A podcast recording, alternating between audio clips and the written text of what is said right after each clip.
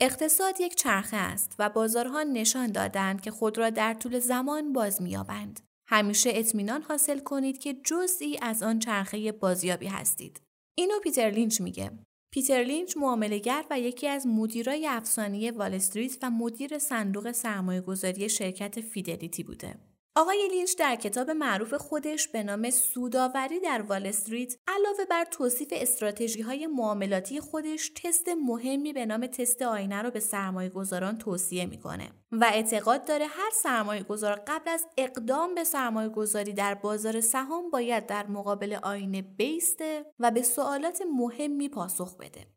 یکی از این سوالات اینه که آیا خصوصیات مورد نیاز برای کسب موفقیت در من وجود داره؟ خصوصیات لازم برای سرمایه گذار موفق شامل صبر، قدرت تحمل درد، اعتماد به نفس، شهود قوی، ذهن باز، پشتکار، حوصله، پذیرش اشتباهات و قدرت نادیده گرفتن ترس عمومی حاکم در بازار سرمایه است. چیزی که این روزا دامنگیر بازار ایران شده. ترس عمومی عامل مهمیه که بازار ما رو به اینجا رسونده. اما آقای لینچ اعتقاد داره که اقتصاد یک چرخه است و بازیابی هم در این چرخه وجود داره.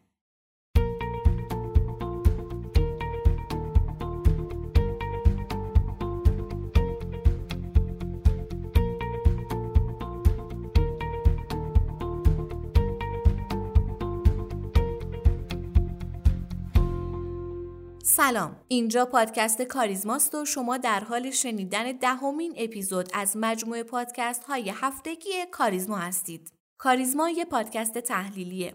تحلیل بازار سرمایه که توسط گروه مالی کاریزما تهیه شده. این اپیزود در روز چهارشنبه هفت مهر ماه 99 ضبط شده. من آرام نظری هستم و با همراهی میسم رحمتی کارشناس اقتصاد و کارشناس ارشد مدیریت مالی اتفاقات مهم بازار سرمایه در هفته گذشته رو مرور می کنیم و نهایتا به سیمایی از هفته آینده می رسیم. با ما همراه باشید.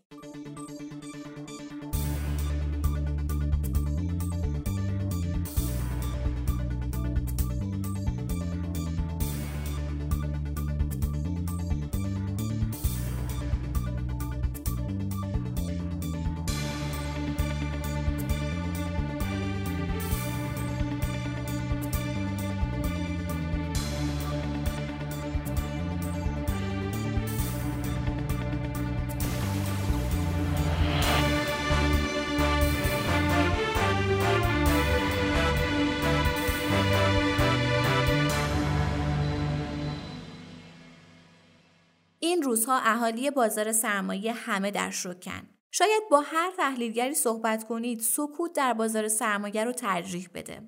بازار سرمایه‌ای که به هیچ عنوان حال خوبی نداره و شایعاتی مبنی بر دستکاری قیمتی هم وجود داره. دوگانه تحلیل و ترس در این مقطع به شدت سهامدارا رو اذیت می‌کنه. از طرفی ما شاهد گزارشات بسیار عالی سهمها هم به صورت ماهانه و هم در بازه شش ماهه اخیر هستیم. ولی از طرف دیگه ایجاد صف فروش ها باعث شده بازار چشم بر روی همه متغیرها ببنده و دکمه فروش رو فشار بده. اینکه بازار سرمایه چرا به اینجا رسیده و چرا سیاست گذار دیگه کاری به بازار نداره نیاز به بررسی های عمیقی داره. ولی سوالی که این روزها ذهن افراد سرمایه گذار رو درگیر کرده اینه که بهترین تصمیم چیه؟ سوالی که شاید قدیمی های بازار سرمایه هم از خودشون می‌پرسن. در این پادکست قصد داریم کمی نیمه پر لیوان رو ببینیم و دوباره از خودمون بپرسیم آیا هنوز بازار سرمایه بهترین بازار برای سرمایه گذاریه یا خیر؟ خب آقای رحمتی همه می‌دونیم که شاید صحبتهای تکراری از ارزندگی بازار کمی خسته کننده باشه و سهامدارا به دنبال دلایل رسیدن به این وضعیت هستند. شاید بد نباشه این سال رو مطرح کنیم که چرا به این نقطه رسیدیم. واقعیت اینه که ما دو روی سکه از رفتار سیاستگزار رو در کمتر از یک سال دیدیم. رفتاری که شاید در اول برای همه خوشایند و لذت بخش بود ولی متاسفانه در ادامه این تغییر رفتار باعث شد عده زیادی از سهامداران و قدیمی بازار قافلگیر بشن. بر کسی هم پوشیده نیست رشد قبلی بازار تا یه جایی به واسطه مسائل بنیادی کاملا جای دفاع داشت ولی دولت و سیاستگزار به دلایلی نظیر کسری بودجه به این رشد دامن زده و سریعتر از تصور همه افراد بازار رشد کرد. شک نکنید دخالت در یک بازار حتی در مسیر مثبت هزینه هایی در پی خواهد داشت که حتی دامن سیاستگزار را هم خواهد گرفت. اما رشد 300 درصدی شاخص کل باعث اعتراضایی شد که درصدی از این اعتراضا به حق بود و درصدی هم همین رشد رو عاملی برای اعتراض به دولت کردن. در میانه های تابستان ما با دولتی طرف بودیم که نسبتا دارایی خودش رو در بازار فروخته بود و کم کم به سمت انتشار اوراق بدهی رفت. این یعنی دولت حمایت خودش رو از بازار برداشت. یعنی در واقع دولت می‌خواست بازار رو کنترل کنه؟ بله کاملا. دولت دید که این روش نه تنها باعث شده که اعتراضا ایجاد بشه بلکه امکان داره بازارهای دیگری رو هم تحریک کنه. ولی کار از کار گذشته بود. بازارهای دیگه حرکت خودشون رو آغاز کرده بودن و بازار سرمایه مثل دیوار بلندی بود که اگر یک آن تکیهگاه خودش رو از دست می‌داد باعث ریزش سنگینی می‌شد که متاسفانه همینم شد بنابراین اگر از دور به بازار نگاه کنیم باید بگیم هم دلایل بنیادی و هم دخالت‌های دولت باعث رشد و ریزش اخیر شد. خب سوال اصلی اینه که تا کی این ترس و ریزش ادامه داره؟ من سوال شما رو اگر اجازه بدید با سوال پاسخ بدم. در رشد قبلی کسی می‌دونست تا چه زمانی رشدهای پی در پی داریم؟ قطعا خیر. به این حالت میگن بیش واکنشی. دقیقا مثل زمان رشد که هیچ کس نمی‌دونست تا کجا ادامه داره الان هم کسی از زمان دقیق پایان اصلاح اطلاعی نداره ولی وظیفه یک سرمایه گذار اینه که به دنبال نشونه های پایان اصلاح باشه خب این نشونه ها چیه؟ ببینید من چند هفته به شدت روند انتشار اوراق بدهی دولت رو پیگیری می‌کنم بعد از یک بازه دو تا سه ماهه که دولت تونست این اوراق رو در بازار مربوطه بفروشه الان دو الا سه هفته است که در فروش این اوراق به مشکل خورده و همین می‌تونه نشون دهنده عدم دسترسی دولت به نقدینگی باشه. با توجه به اینکه به نظر من فعلا گشایش اقتصادی و سیاسی حداقل در کوتاه مدت اتفاق نمیافته دولت برای جبران کسری بودجه و نقدینگی دوباره دست به خزانه بانک مرکزی می‌بره. شما دقت کنید رشد نقدینگی ماهانه کشور به هیچ عنوان وضعیت خوبی نداره و به چهار درصد در ماه رسیده. من این رو مثل یک بمب ساعتی می‌دونم و همه اینا خودش رو در تورمهای آینده نشون میده. پس شرایط در نظر متغیرهای اسمی اقتصاد کلان رو به رشده. از یه طرف دیگه بازارهای موازی بازار سرمایه رشدهای قابل قبولی رو کردن و فعلا نمی‌تونیم رشد خاصی برای اونا متصور بشیم. در نتیجه بازار سرمایه به لحاظ بنیادی و متغیرهای اسمی به شدت ارزنده است. آقای رحمتی شما به شخصه در این مقطع زمانی چه استراتژی و مد نظر دارید؟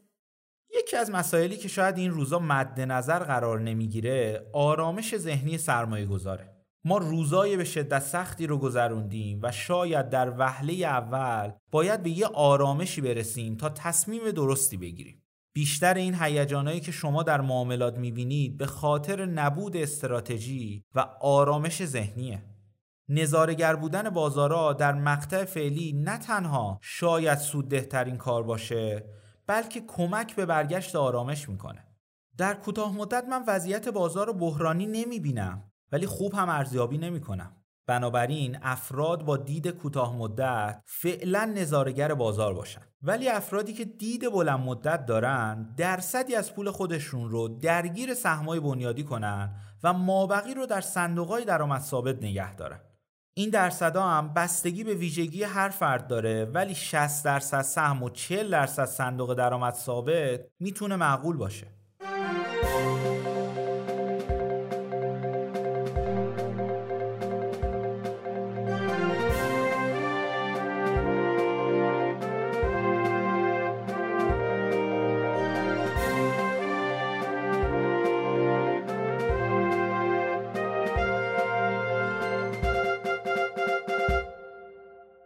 انتخابات آمریکا هفته آینده به پایان می‌رسه. یکم در مورد این انتخابات صحبت کنیم. سال اول اینه که نحوه شمارش آرا در آمریکا چطوریه؟ انتخابات آمریکا به صورت سنتی همیشه در اول نوامبر برگزار میشه و معمولا ایالتهای مختلف قوانین مختلفی دارن. نکته بسیار جالب در انتخابات آمریکا رأی الکتراله که 538 رأیه که هر ایالت بر اساس نسبت جمعیت به کل کشور رأی الکترال دریافت می‌کنه. خیلی کوتاه رأی الکترال رو برای شنوندگانمون توضیح می‌دید و بفرمایید که محاسبه رأی ها به چه صورته؟ رأی الکترال مربوط به نمایندگان دو مجلس سنا و کنگره است که هر ایالت به اندازه نماینده خودش رأی الکترال داره. مکانیزم رأی آوردن یک فردم 50 درصد به علاوه یک رأی الکتراله. یعنی بالای 270 رأی الکترال. حالا سوال اصلی اینه که آرای عمومی چگونه اثر گذاره؟ افراد در ایالت ها رأی میدن و اگر هر نامزدی در اون ایالت رأی بیشتری بیاره کل رأی های الکترال به حساب اون نامزد گذاشته میشه. و حتی ممکنه مثل انتخابات سال 2016 یک نماینده آرای عمومی بیشتری بیاره ولی رأی الکترالش کم باشه و شکست بخوره. بنابراین مهم اینه که کدوم نماینده رأی الکترال بیشتری داشته باشه.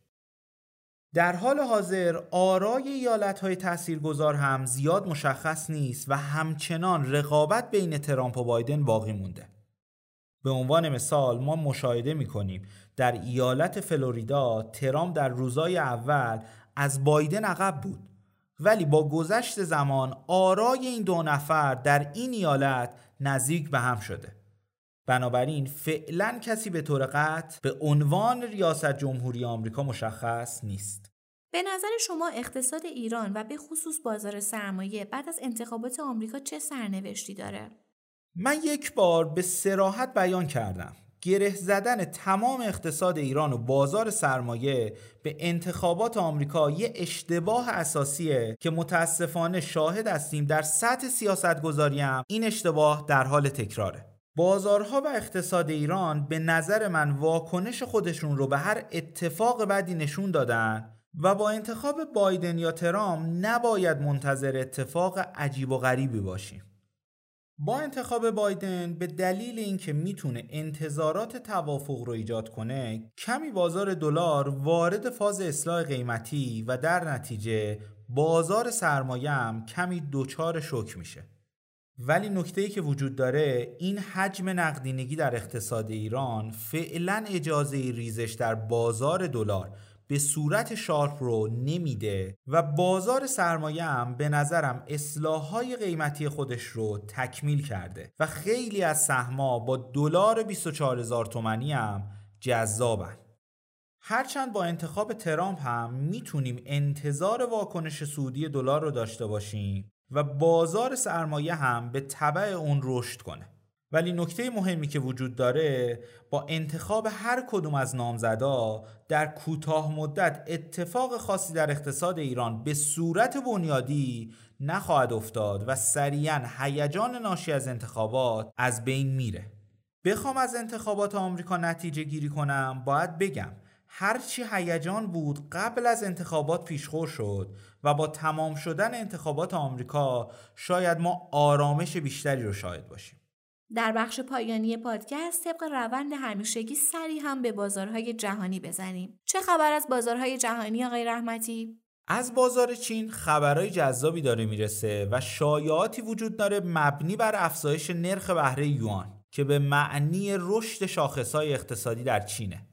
شاخص PMI تولیدی به صورت مرتب در سه ماه روند مناسبی داشته که نشون دهنده اوضاع رو به بهبود اقتصاد چین بعد از کرونا.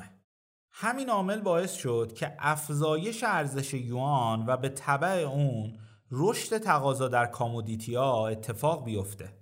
نکته ای که تحلیلگران خارجی در روزهای اخیر از افزایش ارزش یوان بیان کردن استقبال اقتصاد چین از رأی آوردن بایدنه که به نظرم کمی این اتفاق هیجانیه. در اقتصاد آمریکا هم شاهد تردید در مورد محرک های اقتصادی. خبرها مبنی بر اجرایی شدنه ولی هنوز زمان اجرا در حاله از ابهامه. فدرال رزرو هم همچنان تاکید بر پایین نگه داشتن نرخ بهره و تشدید سیاست انبساط پولی داره. این اخبار در روزهای گذشته باعث کاهش شاخص دلار شده که می‌تونه باعث افزایش تقاضا در کامودیتی بشه.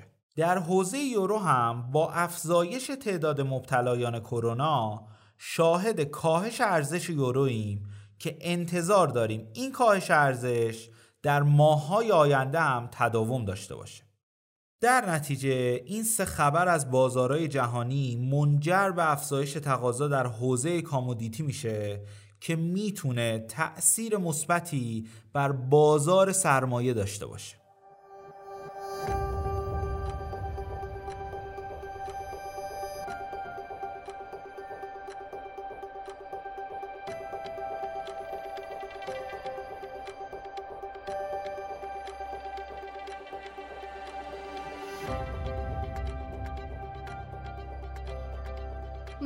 شما که ما رو شنیدید و ممنون از جناب رحمتی بابت همراهی. لطفا سوالات، نظرات، انتقادات و پیشنهادات خودتون رو از طریق آیدی تلگرام pod underline admin با ما در میون بذارید. P O D underline admin باعث افتخار ماست که صدای شما باشیم.